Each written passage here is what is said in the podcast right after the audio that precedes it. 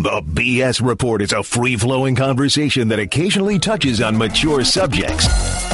The BS Report. The BS Report with Bill Simmons. Welcome to the BS Report. It's a sunny Wednesday here in Southern California. Just a quick reminder we have two Grantland Basketball Hour shows coming on Thursday, 7 p.m. ESPN, and then another one on Friday, 7 p.m.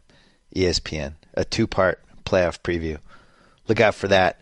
Uh, it is also sunny back east in the area of Massachusetts, which was ravaged by snow all winter.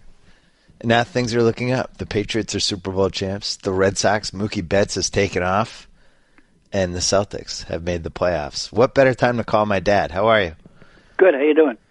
Um, you talked yourself into the Celtics having a chance against LeBron and Kyrie in Cleveland last night.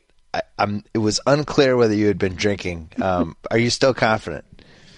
I, I I can't really say I talked myself into us having a chance, but I, I kind of talked myself into looking at it a different way. You know, you and I have talked last couple of weeks.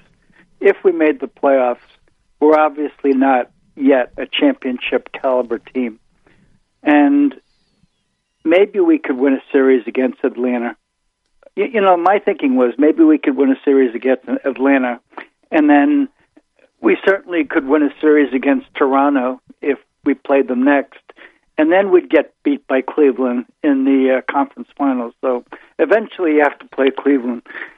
So that was part of my thinking, and the other part was as a season ticket holder who hasn't been able to go to a playoff game in a couple of years. Uh, the excitement of seeing Cleveland come in here I mean, that would be terrific. I never could stand Atlanta coming in here. There's just there just not, never have been an exciting team. So I guess I've talked myself into maybe we can win game three, and maybe we can get win one game on the road, and then I'd be very satisfied. You feel the same way? It's it, well, you know, there's two ways to rebuild, right? And the first way is you just you're just terrible and you suck, and then you pray for luck in the lottery. And we've we've done that a couple times. Right. In '97, without any luck. Yeah, '97 when you get any luck. 2007 didn't get any luck, but then kind of stumbled into the whole KG thing, which was great. And then this time around, it, you know, it really this decade really could have gone so much worse than it did. You know, you think like you had Doc Rivers making a huge salary who didn't want to be there, and you had Pierce and KG. Just we knew they were getting old, but we didn't know for sure how right. old. Right. Um, Particularly KG. Rondo, Rondo blew out his knee. Right. There, there was really no signs Jeff, of Jeff of Green sucks. hope. Come on, come on. We like Jeff Green. He just was up and down. He tormented you. Now he's tormenting the Memphis fans. That's right. Uh, but yeah, there was there there was really no, nothing to hang your hat on, and now you look two years later. I mean, the the number one thing for me is the coach.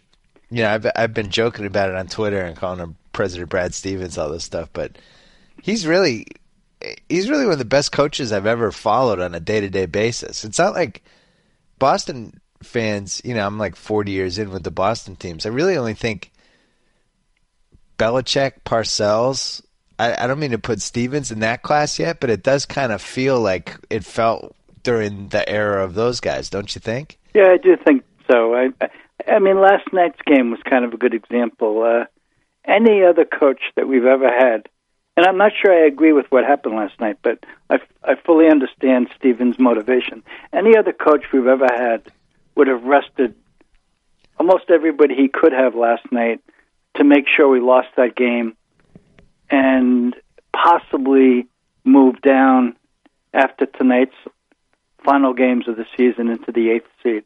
But Stevens right is, to play Atlanta. That's right to play Atlanta. Stevens he's not wired that way.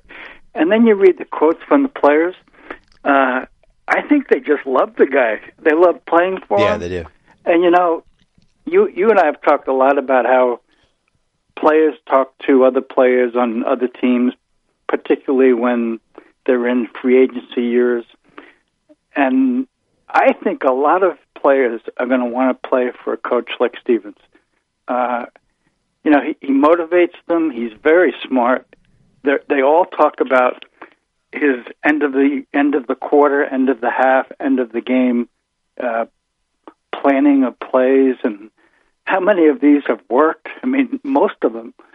Uh, to to a person, as the new people come in, Isaiah Thomas, they've been quoting him lately about he's just so happy to be here and to play for this coach. You know, Right. it, it's I I think that really bodes well for the future. Maybe to draw in either through trade or free agency, you know, one of these big free agents or one of the superstars from another team who's dissatisfied. Yeah, So- it's well, a couple things going on there. One is that, excuse me, I just hiccuped. One is that uh, just an inordinate amount of guys have come here and found themselves in a better career situation within a few weeks or a few months after having met Brad Stevens. Right. And you're going down the line, it's like you're talking like nine or ten guys who have been in the best position of their careers. Even somebody like Jerebko, Yeah. who signed a big, you know, fairly big contract for a role player a couple years ago and hurt his knee, and I I had kind of almost forgotten he was in the league, and now has turned into uh, Tommy Heinsohn joked that he was the Swedish Larry Bird in one of the games, but uh, It always the- you know, worries me when Crowder- Tommy. Yeah. yeah, Tommy's been Tommy's been out of his mind with the lake because he I don't think he wanted to go through another rebuilding Tommy situation. loves the way uh, Stevens coaches. He loves the way that Stevens has these guys driving to the basket, uh, helping out on defense. Right. I mean, they're all the things that Heinsohn preaches that I think Doc Rivers' coaching drove him crazy because we didn't oh, play that no way. question. Yeah. Yeah, he and he also he hates terrible shot selection, Right. and he doesn't like one-on-one basketball. And the Celtics don't. It's a very it's this motion offense where the ball's just moving and a lot of hands off and guys cutting and everybody's always moving and high volume shots. They took the most field goal attempts in the league. Right. But um, I I like that they tried last night. And I also I, I like that the Bulls tried against the Nets because the Bulls easily could have tanked too and gone to that four seed, but I'm shocked You know- the Bulls tried last night. it's it, but it's I think it was the same reason. It's about you know the coach. mentality. Yeah. You know, it's like, hey, we can beat anybody. I don't I don't I don't think Stevens wanted his guys to think like, yeah, we're afraid of Cleveland. I think he, his attitude was like, no, we're not afraid of anybody. And Jae Crowder had a quote after the game where he was saying like, you know, we basically like, you know, we think we can beat anybody. We're not afraid of anybody. Bring it. Yeah. and that's I- kind of the team they have. It's and it's certainly motivating the crowd. Uh, you know, I've been to a couple more games recently. The crowds are really into this team. Yeah. Uh, you know, we've had a great history, even when we've had losing basketball. That we've had teams that tried hard, uh, except for maybe a period in the late '70s. But this team really tries hard, and on top of that, I think I read today they've won seven of their last eight games. What a way to finish the season! Now they're going to get playoff experience, and you know, and they're, they're going to bring a great draw into Boston and Cleveland and LeBron James. And maybe Well- again to be repetitive, maybe we can steal a game at home. Did you see the Celtics are 23 and 12 in their last 35? I It's a did. legitimate record. I think they were only second to Cleveland, if I recall, in terms of that period of time and how. I think it's since February second, since uh, we've had 111 inches of snow or something like that. Right. Well, Uh, you know, I was saying earlier about the the two different philosophies, and one is just you blow it up, you tank, you play the odds with the lottery, which I get. Philly's doing that right now. It's Right. smart. It makes sense. They're playing poker. Um, but you know, Charlotte did that to some degree too, and and you end up with Michael Kidd Gilchrist instead of Anthony Davis. We did that in '97. We ended up with Chauncey Billups instead of Tim Duncan. Um, it's just you, you, you need luck at some point. I think it's interesting to see a team go the other way and actually try to get better as you're as they're rebuilding. Like the Isaiah Thomas trade and the Jeff Green trade make no sense if you look at them together, right? Right. Like they trade Jeff Green, he's he's supposed to be one of the best players on the team. They just give him away for a first round pick. But then they give away another first round pick for Isaiah Thomas to bring him in. And if you look at it and you don't know enough about the situation, you think, well, that doesn't make any sense. But actually, they thought Jeff Green was kind of overrated. And they wanted to get a pick for him. They thought they could replace him with with Jae Crowder, which they did. And on the flip side, they they just thought Thomas, like Danny Ainge said, they interviewed him during the game last night, and he was just saying like they just thought he was an asset. They thought they had like a rare chance to get somebody at a discount price that just wasn't going to be available in a couple months, and they didn't care what the price was. And it's it really was a discount price because that's a that's at the end of the round, first end of the first round, first rounder. You, you know, Isaiah Thomas. We, we had this discussion, you and I, a couple of days ago. Who would you rather have right now playing point, Isaiah Thomas or Rajon Rondo? Oh, it's no contest. I mean, really, but who would have thought that at the beginning of the year when people were so fearful that we'd lose Rondo? But now we have a guy.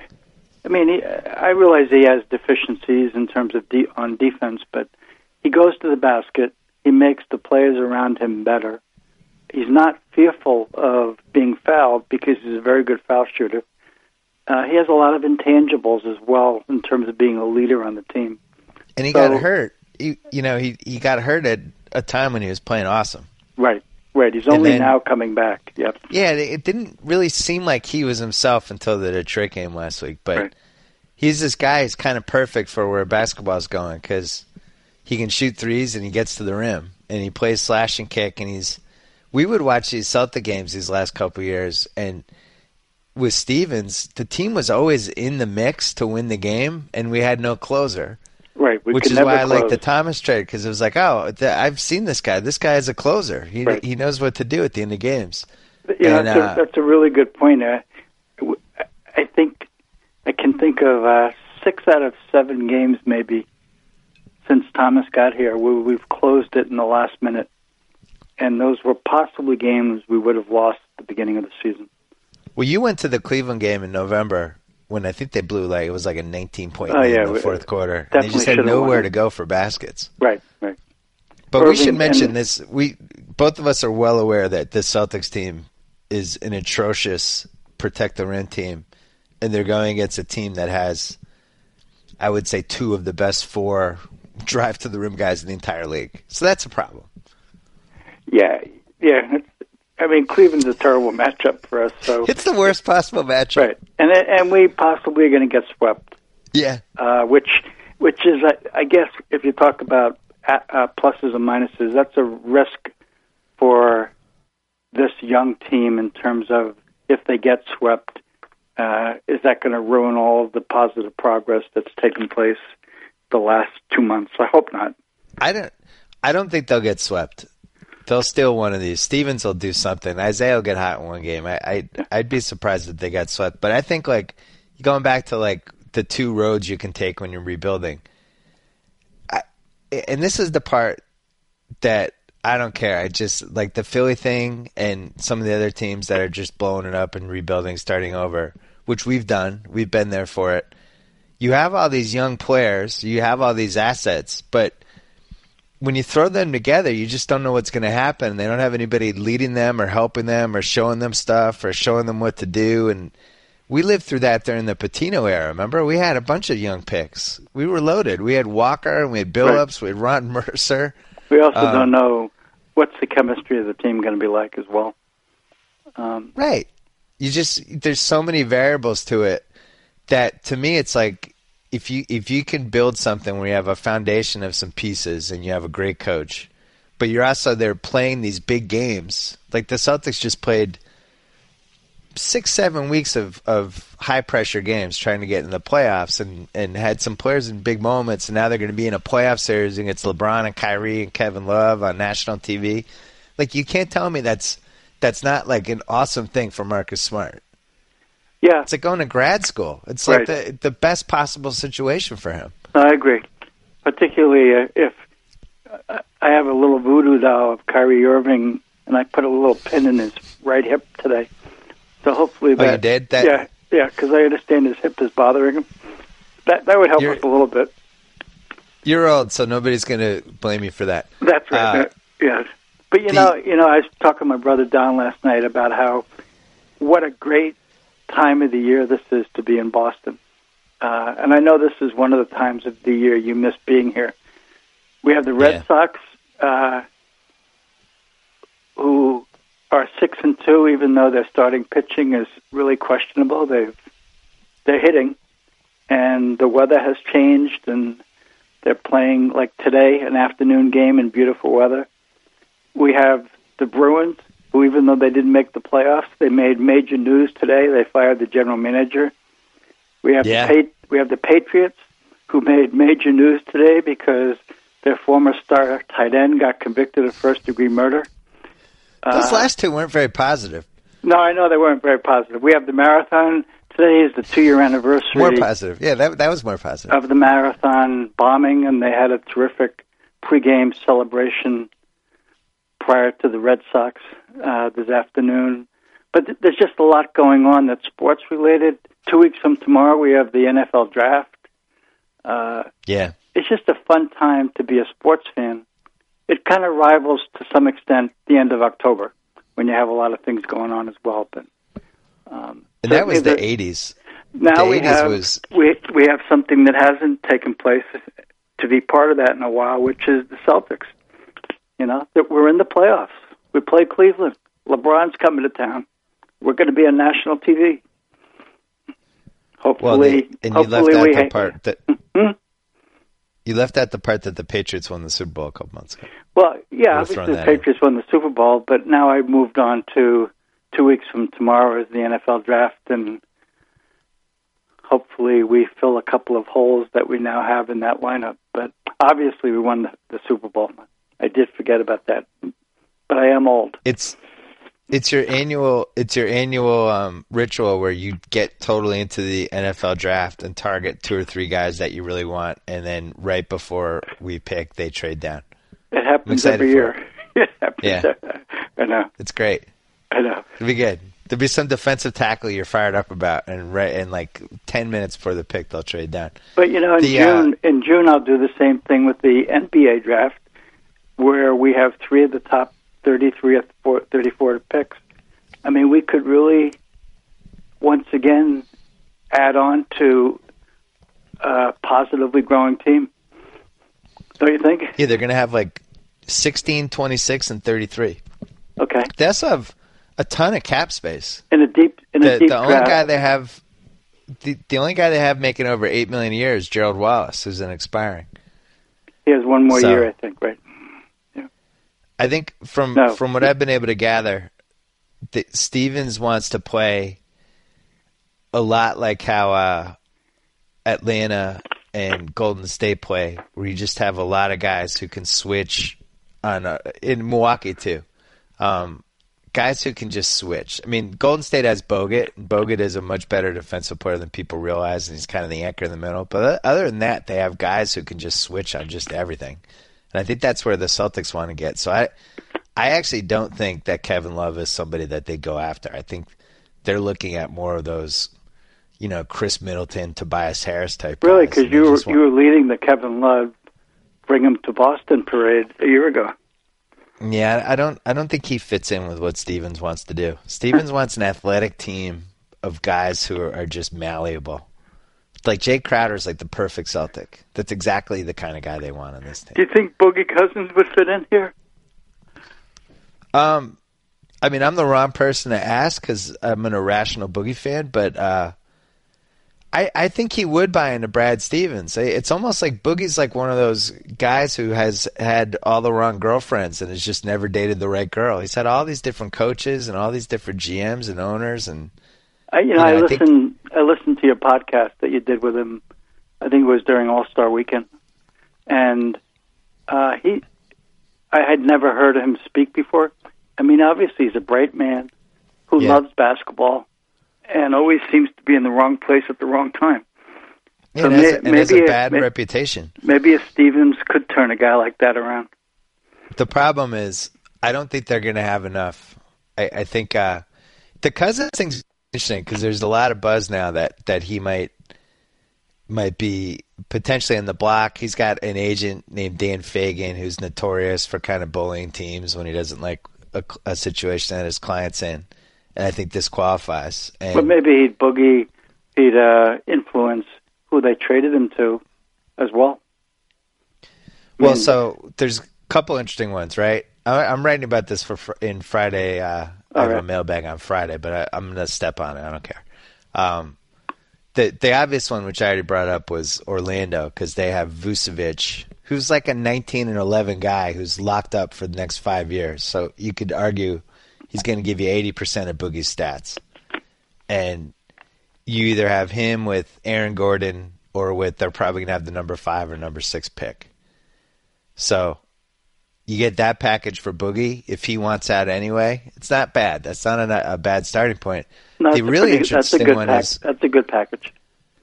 well, so what if the Knicks got number two and just said, "We'll give you the number two pick for Cousins"? I think Sacramento would do that. I think Sacramento would do that. And Yep. the, the question with the Knicks is, is would you rather have the number two pick? Would you rather just keep it and spend that the fifteen million that you'd have to pay to Boogie on a free agent? I'd actually rather do that. Um, I think if it was the number three pick for Boogie, I think I would do that. But then I'm not sure if the Kings would do that because they're not getting Towns or Okafor back. That's right. Um, Unless uh, the other guy from Duke goes one or two, which they won't know. The other trade that I was thinking is uh, I think Milwaukee is an interesting destination for him because Milwaukee could put Giannis on the table if they wanted because they have Jabari coming back, and that's actually kind of a blockbuster. But uh, you know, I think there. So when you look at the Celtics, you'd really have to be selling those Brooklyn picks hard to get Boogie. And, and the Kings would have to want to do a total rebuild around picks, and I, I'm not sure they'd want to do that. They seem like they're in kind of that win now mentality. If I'm uh, Um, Boogie- if I'm Cousins' agent, I'm not excited about him going to Milwaukee. Um, I I think he's more more apt to thrive in a bigger market kind of atmosphere. Well, Orlando would be a great situation for Orlando might be because a they have a, yep, they have a yep. good young nucleus, and they also they're going to hire a new coach, and uh, you know maybe he could have some say in that. The one way the Celtics could get him, I think, Denver potentially could just blow it up completely and put Lawson and Faried on the table with whatever else, and you could maybe think of a three way where Boston would just send a buttload of picks to Denver. Denver sends Lawson and Faried and Right. maybe something else like the Kings for Boogie, and Boogie comes to the Celtics. That's the only way I see it. But it really does feel like Orlando, unless there's also a chance that he might want to play like in a big, big market, like the you know like the Lakers. Is there the any Lakers other got the third pick. shot blocking big man who is available somehow, either free agency or trade, that you think the Celtics are looking at? There's a lot of them. I don't think we're going to have a high enough draft pick to get one out of the draft this year. Yeah, but you've already you're already on record saying that if the Celtics got Kaminsky, you'd have to be uh, airlifted out of your out of your house because you. Well, I, I like his game. I, he's got quick feet. He's got some Kevin McHale type old school moves that I like.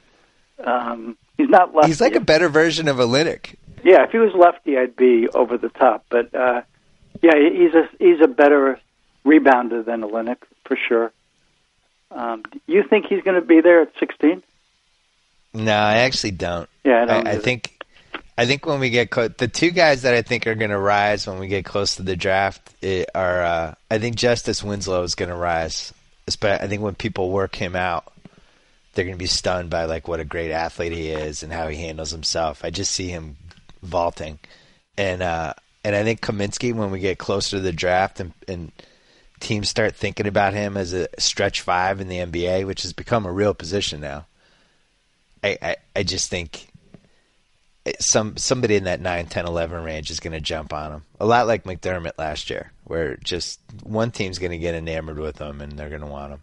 Right. But there's a lot of like, there's a lot of those like Omer Asik, Robin Lopez, those kind of guys in free agency. So, you know that the, my sense on the Celts would be that this summer they're going to go, they're going to try to get guys on good contracts, and not try to shoot their wad and overpay Greg Monroe or somebody like that. I, I just don't think they're going to do that. So it'll be interesting. Hey, tell us about um, tell us a couple things. Do people in Boston have they cared about the Hernandez trial? Has that been, has it been a huge thing? What, like what is what is the feedback it gets back home? Yeah, it's an interesting question. If you're not here, I don't think people really have even focused on it with Super Bowl win, with the Patri- with the uh, Red Sox opening the season, with the big uh, the depressing end of the season for the Bruins, and with all the stuff with the Celtics we've been talking about. You know, it, it's dragged on for a while. A while. The jury uh, was in debate for six days, and yet you didn't hear pe- you'd hear people say, "Gee, did, did they have a decision yet?" Um, but he became such an unlikable guy in the public view, in terms of the more you found out about him, the more you realized you had been deceived about him, in terms of Yeah. his demeanor. I just don't think it became the big story. You have to realize, though, it the trial was going on at the same time as the trial for the uh, marathon bomber. That was Right, getting that most of the attention, as it Yeah. right, rightfully should have been getting the attention. And that decision obviously came out first. So I, I just don't think it got the attention in Boston. I don't know if it even did it get it across the country. I doubt it. Yeah, I'm not. It didn't seem like people cared that much. Yeah. It uh, it also like it didn't seem very polarizing. It was pretty. It was pretty clear that he was at least somehow involved. Um, I I think even on the last day of when the defense was wrapping up, the defense the defense his defense attorney all of a sudden was like, "Well, he was there, Right. but he didn't do it, and then he didn't know what to do." And it's like, "What? He was there? He didn't know what to do? What?" Well, I, but I don't think I certainly never chatted with anybody in the last year who didn't think he did it or Right. was there when it was done and he was supporting it being done. So I certainly never met anybody that said, "Oh, I really don't think he did it." The interesting thing, though, is he has the he has another trial that's supposed to start the end of May for killing Yeah. the two other people, and that has a real influence on the Patriots cap, which you probably know, in terms Right. of his bonus money. Um, and hopefully that trial, I, they they said today that trial will go forward.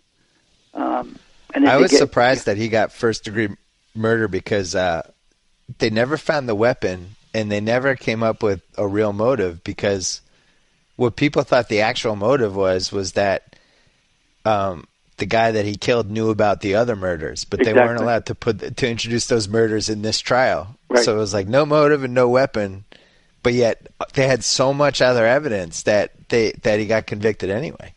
Exactly. Um, So- I don't know how much evidence they have for the uh, double homicide in 2012, but uh, again, they said they're going to go forward with that. Um, that would allow the Patriots to not have to count all that money against their cap, and might give them some relief. You know, obviously, it's terrible that murders were committed, but there's no sympathy for this guy, and and not much discussion in answer to your question. What, what was your other other point uh, question?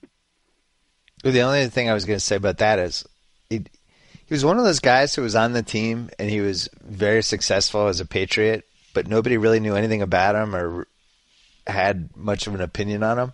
It wasn't like uh, trying like so other guys just resonate, you know, like Wilfork and Gronkowski and Welker and he's going down the line. Like you felt like you had some sort of connection with those guys. And Hernandez was always this kind of stealth H back he never knew anything about. So- yeah, except he certainly showed up on game day. Um, No, he was he was very good. Yeah. But I think like if this was Gronk, I think I just think it's covered differently and treated differently and regarded differently. I agree with you. I, I Um, think the other part was the the day of the draft when when the Patriots drafted him and he dropped to the fourth round. I think. I mean, there was a, a lot of discussion about why he dropped, and so Right. some surprise that the Patriots drafted him because of all the rumors that were out there. Right. We knew we weren't we weren't uh, drafting a potential man of the year. Right. Um, No, the other question was Mookie, Mookie Betts fever. What is it on a scale of one to ten right now? Well, that's that's that's really high. Actually, the last couple of days when I've walked the dogs and run into people I knew, the first person they brought up was Mookie, Mookie Betts. You know, the guy's got a great name, right? Yeah. Um, Thirty years ago, the name Mookie brought uh, tears to your eyes. So finally, we have a Mookie that we can look at in a positive light. Uh, obviously, Mookie who hit the ball that went through Buckner's legs. Uh, but the guy looks just like such a confident athlete, athletic uh, phenom. Uh, his game the other day, where he stole two bases in the first inning, then came up and hit the three-run homer, then hit the single, uh, then made the catch that robbed uh, the uh, guy the two-run homer in the first inning. I mean, phenomenal. No wonder the Phillies wanted him, and they're never going to get never going to get him. No, I, I that would have been horrible if we traded him. Would have been horrible. Would have been a mistake that way maybe ten years ago the Reds or not ten, twenty years ago the Red Sox would have made. Um, yeah, Lou Gorman would have traded him. Yeah, but you know, unless health health permitting, he looks like a fixture for the next ten years in center field. It's I'm not going to panic about the pitching yet because, as you know, I'm in the League of Dorks, American League only, uh, about as intense of a fantasy league as there is. And well, didn't you take Masterson, if I recollect? Yeah, but here, here's the thing about the American League: all the pitchers suck. There's like eight good pitchers. It's like you just go anywhere and you're and you're going to have a bad pitcher in your team. So, um, you know, like somebody was excited that they had Buchholz last week, and then he got shelled on Monday. I, so, my, my complaint about the Sox, I'm always, I, you know, I've always been a James Shields fan, and I and they really could have gotten him on the cheap for what they would have gotten him for less that they ended up paying Porcello for his four-year contract. I just think right. they made a mistake. You know, they wouldn't have had to give up prospects. You just bring him in here. He's got a great record um, in the American League East, particularly uh, I just think they made a mistake. I think they overvalued the people they brought in here. I like Shields because he throws 200 innings every year. True. Yeah, and he's and again he's had a good start. I think his two starts have been very good. The, the, puzzling for... thing is, how about Lester's start? Well, how about this weird pickoff thing that like everyone had kind of forgotten about? I don't think I ever knew about it. Did you know about it? I knew he was a little that he had like a, a little bit of the yips, but I didn't know it was to the point that as soon as base runners understood that he was never throwing over there, it was going to become a problem. Who knew? I think I read that after April, he never threw to first base last year. Why didn't everybody uh, recognize that? Why wasn't every runner on first base stealing second? I guess because he's a lefty and he's just staring at you? I but don't know. Never, but he never threw over there.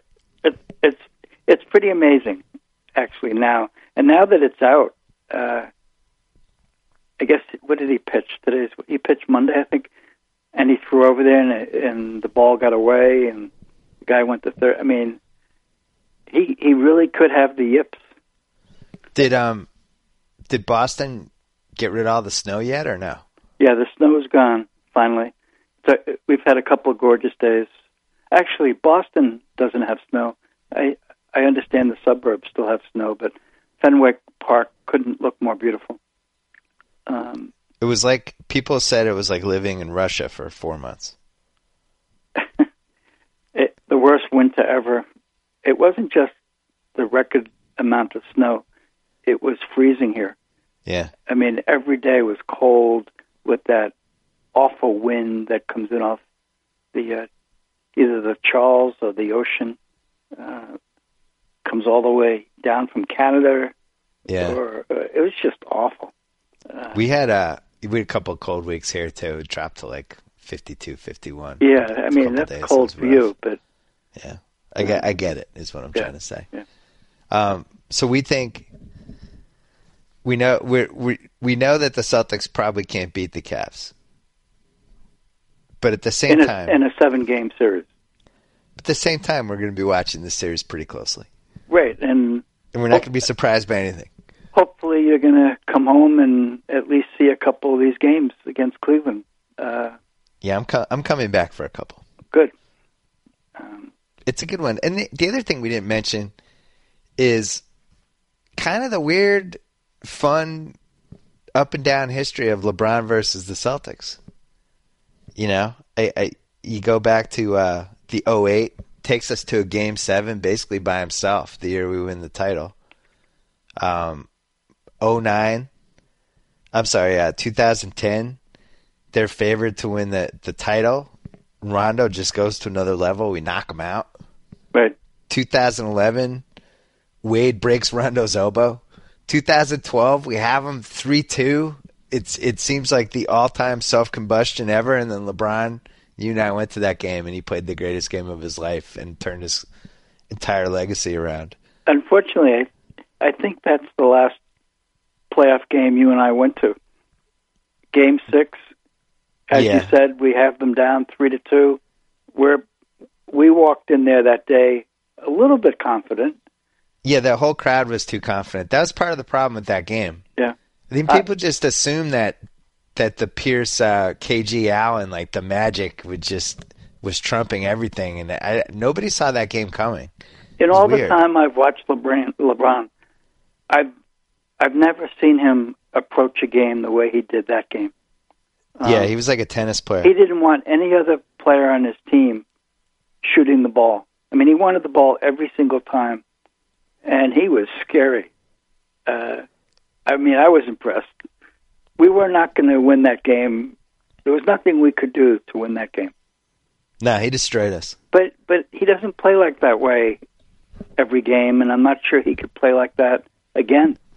I'm not sure he's three years later the same player, but he was he was phenomenal that day. The Celtics have only one chance to make this series interesting, and it's if Kyrie is banged up. Yeah, well, Because I think that I think that just although we do have guys to throw on Kyrie, I got to say like Marcus Marcus is going to be a first team all defense guy at some point in his life. That guy is great defensively. Although Lowry burned him on those last two plays last night, I was surprised. But he did burn him on the drives. but Um, he, yeah. but Smart is unbelievable on defense. He the way he deals with those high screens and just kind of jumps in front of them or be like he's just a magician. You know, just to get back to the draft we were talking about, we we really did get lucky getting smart with the sixth pick. When you Oh, look at a couple of the people that went ahead of him, that supposedly we were looking at Gordon, that guy Vonleh that went to Charlotte. Uh, After us, yeah. we didn't Well, remember- that. Yeah, You were devastated when we lost the coin flip, and then then even more devastated when we dropped back a spot. But really, Smart's the fourth best guy from that draft. He's he's a guy that we we really needed. I mean, Yeah, he- our three guard rotation um, is, is uh, exciting to watch. We we just now need to fill in some pieces, obviously with a shot blocker. But um, I hope they win at least one game against Cleveland. I'd be really excited if they win two games. Uh, can, could they beat them in a seven-game series? Probably only if Kyrie's health uh, had a major impact on the series. we're not we're not beating them in a series, Okay. but we could maybe get to a seven. Seven would be fun. Six would be fun. I'd love to see them come back for Game Six. I will say, we have Crowder to throw at LeBron. And you know, Kawhi, Ka, Kawhi is obviously the best possible person you could throw at LeBron. Crowder's maybe a seven out of ten on the guys you could throw at LeBron He's scale. pretty good, but he gets in foul trouble. He does. That, Yeah. that that's what like if the refs called it a certain way, to Yeah. play like 15 minutes, all of a sudden Jared goes out there. And then you're going to have J.R. Smith just out there shooting threes all day. Right, I mean, which I, which a- I don't mind. That was a well. He he's hot or cold, but he has been hot lately. Mozgov could kill us, ironically. That's that is true. Um, although I think Mozgov could have a little trouble guarding Zeller. Zeller's Zeller's such a. We were so lucky to have picked him up. I mean, we really didn't have a starting center. Heinsohn talk. Tommy Heinsohn talks about that trade like like it's like the bird and like the McHale Parish for Joe Barry Carroll trade. He does that. he loves that trade. You can't get a center for nothing. but in he's the right. NBA. He's, he's right.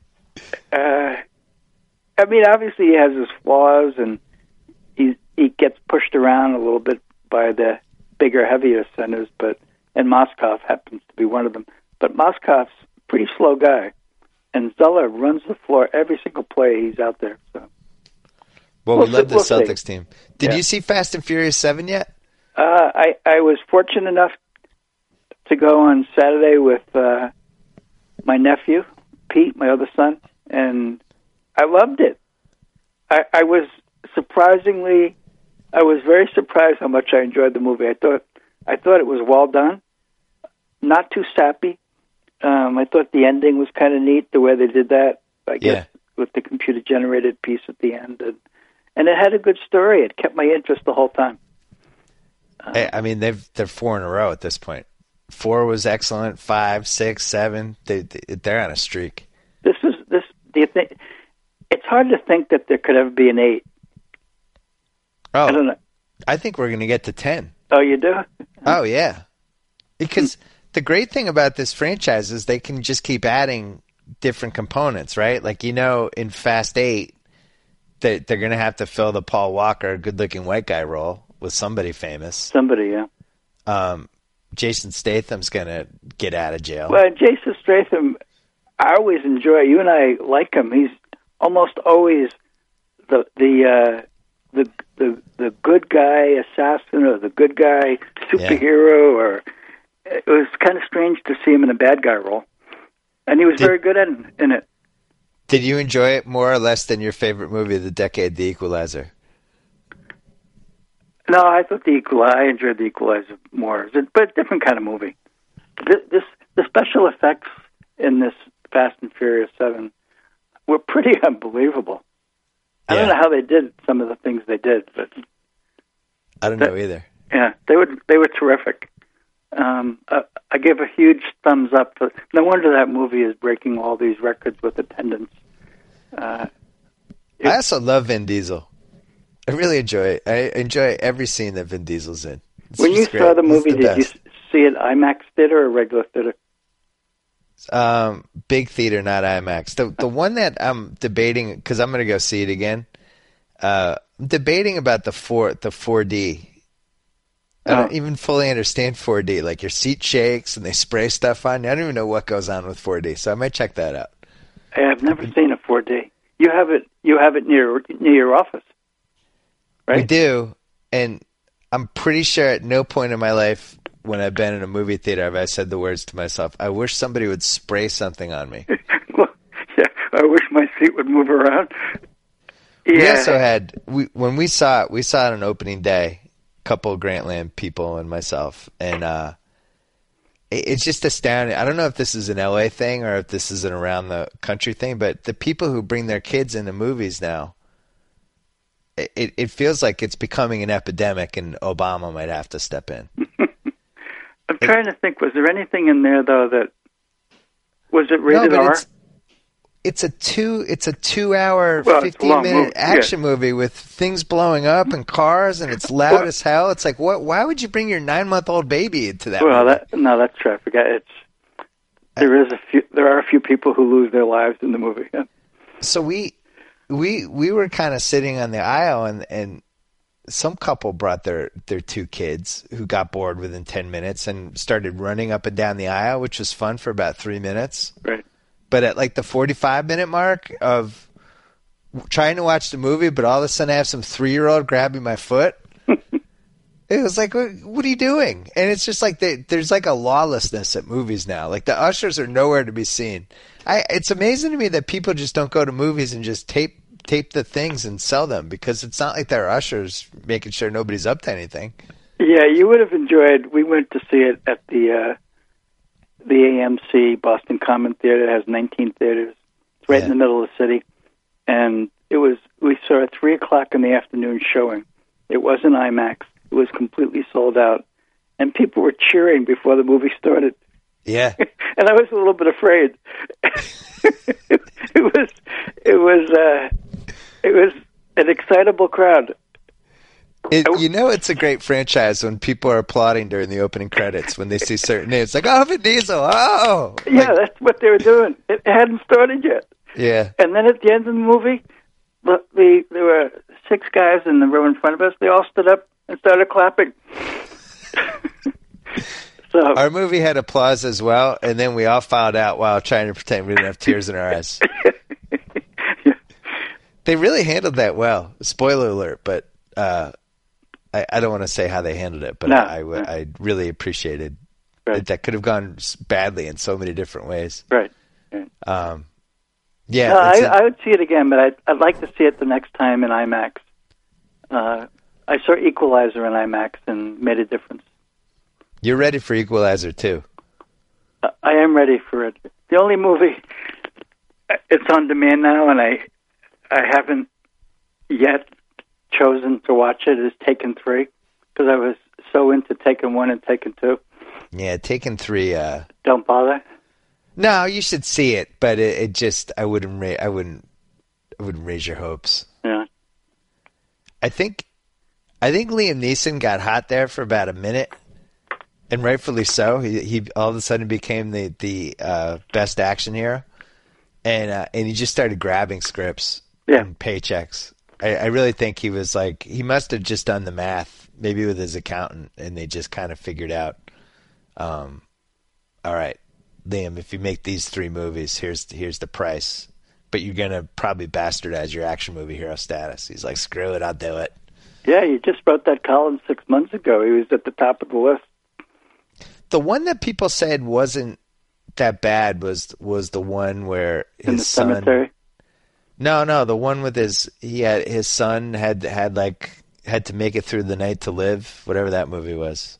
I'll be pay per viewing all of them. I mean, I already pay per view taken three. Hmm. The other two are on my list.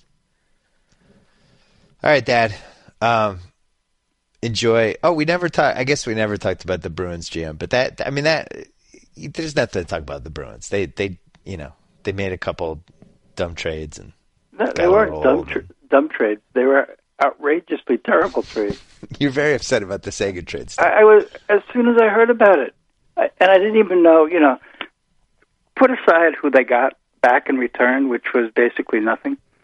Uh, they gave up on a 21 year old guy that was a second pick in the draft, who was immature, and I just think they threw in the towel so much too early in him. And then the Boychuk trade was just terrible. Set them back the whole season. Has So- anybody ever ever really tried to figure out if they had to trade him for cap purposes or if they could have waited until February or like did they they- have to do that deal when they did it? I don't. I don't think they had to do that trade. I think he he pan. I, I don't know. Like we're not buddies, so he, he maybe he liked the idea of the two second round draft picks, but Well, It, uh, he's he's the only one. yeah, it it really upset. I mean, it seemed to their defense all season was terrible, and uh, there's, you can't tell anybody in Boston that Boychuk wouldn't have helped that defense. So I, I think uh, thank you for the Stanley Cup championship. It's now four years later, and it's time to move on. The Stanley Cup championship and then the other one against the Blackhawks that still haunts you. The first game still haunts me. In San Antonio, watching that game in overtime. Should have had that game. Should have had that series. The Blackhawks scored and you just you just got up and you just walked to the elevator. I think you gave a cursory goodbye to the four people we were with. that was it. You were just gone. I don't remember if I was with anybody. Were other people there? Yeah, there are a couple other people there. Okay. I- Sal and I are Sal and I have a bunch of hockey bets we're excited about. I've actually because I went to so many Kings games. I actually have opinion on I have opinions on the uh, on some of the playoffs. Playoffs are such a crapshoot in, in in hockey, though. You always you always see uh, teams come out. For example, in the Globe today, they picked Ottawa to beat Montreal in the first series, eight to beat one. Yeah, I could see that. I'm not again. I'm not. Yeah, I actually I, I had to fill out a bracket for NHL.com and I picked the Senators partly because I hate the Canadiens, but well, yeah, I would have done that too, but but the Senators are like the proverbial smoking hot team heading into the playoffs. they are. Yeah, and if we if it was the Bruins, Montreal, we probably would have said we had a one percent chance of winning that series. So, well, Maybe. I gotta say, I, I, I just don't think the Bruins had it this year. No, the Kings situation was weird because it really just came down to the overtimes and the, and the shootouts, and in the playoffs, you don't have four on four overtime, and, and you obviously don't have shootouts, and so all the all the Kings fans had lulled themselves into this false sense of security. Of, well, when we get to the playoffs, it'll just be Kings hockey. But right. then they never made it. But the Bruins, I think, were even worse than the Kings in shootouts. There's, there are no there are no two teams more excited about the possibility of uh, a revamped overtime similar to the AHL that involves three on three for a certain number of minutes, right? Bruins and the Kings. It's never been explained to me why they just can't do a 10 minute overtime four on four. The four on four, there's so many scoring chances. At some point, somebody's going to score. But can you imagine? It's really hard to get through a 10 all minute the OT without they, they've shown on the AHL, after, I think I think they do. What do they do? Three or four minutes four on four, and then three or four minutes three on three. Three on three yeah. hockey. You and I could score. Well, it's certainly better than the shootout. I, I don't even yeah. like the shootout. Right. It just so seems like exciting. It, it would. I don't know if the stats have gone down or what, but it just seems like it's much harder to score than it used to be. Right. Well, maybe they should make a rule that the backup goalie has to be in for the shootouts or something. Yeah, that would be good. I don't know. Something. Anyway, or, or fans from the stands. All right, Dad. I'll see you in Boston next week. Thank you All for right. your time as always. All right. Uh, well, and we'll we'll keep an eye on Kyrie Irving's hip. All right. be right. careful of that voodoo doll. I don't want the karma to come back and bite us. Talk okay, to you I'll take the pin out. All right. Talk to you later. Target percent off. Whoa. Thank you for downloading the BS Report with Bill Simmons. Too much fun. Check out more podcasts at the iTunes Music Store or at Pod Center at espnradio.com. Peace out.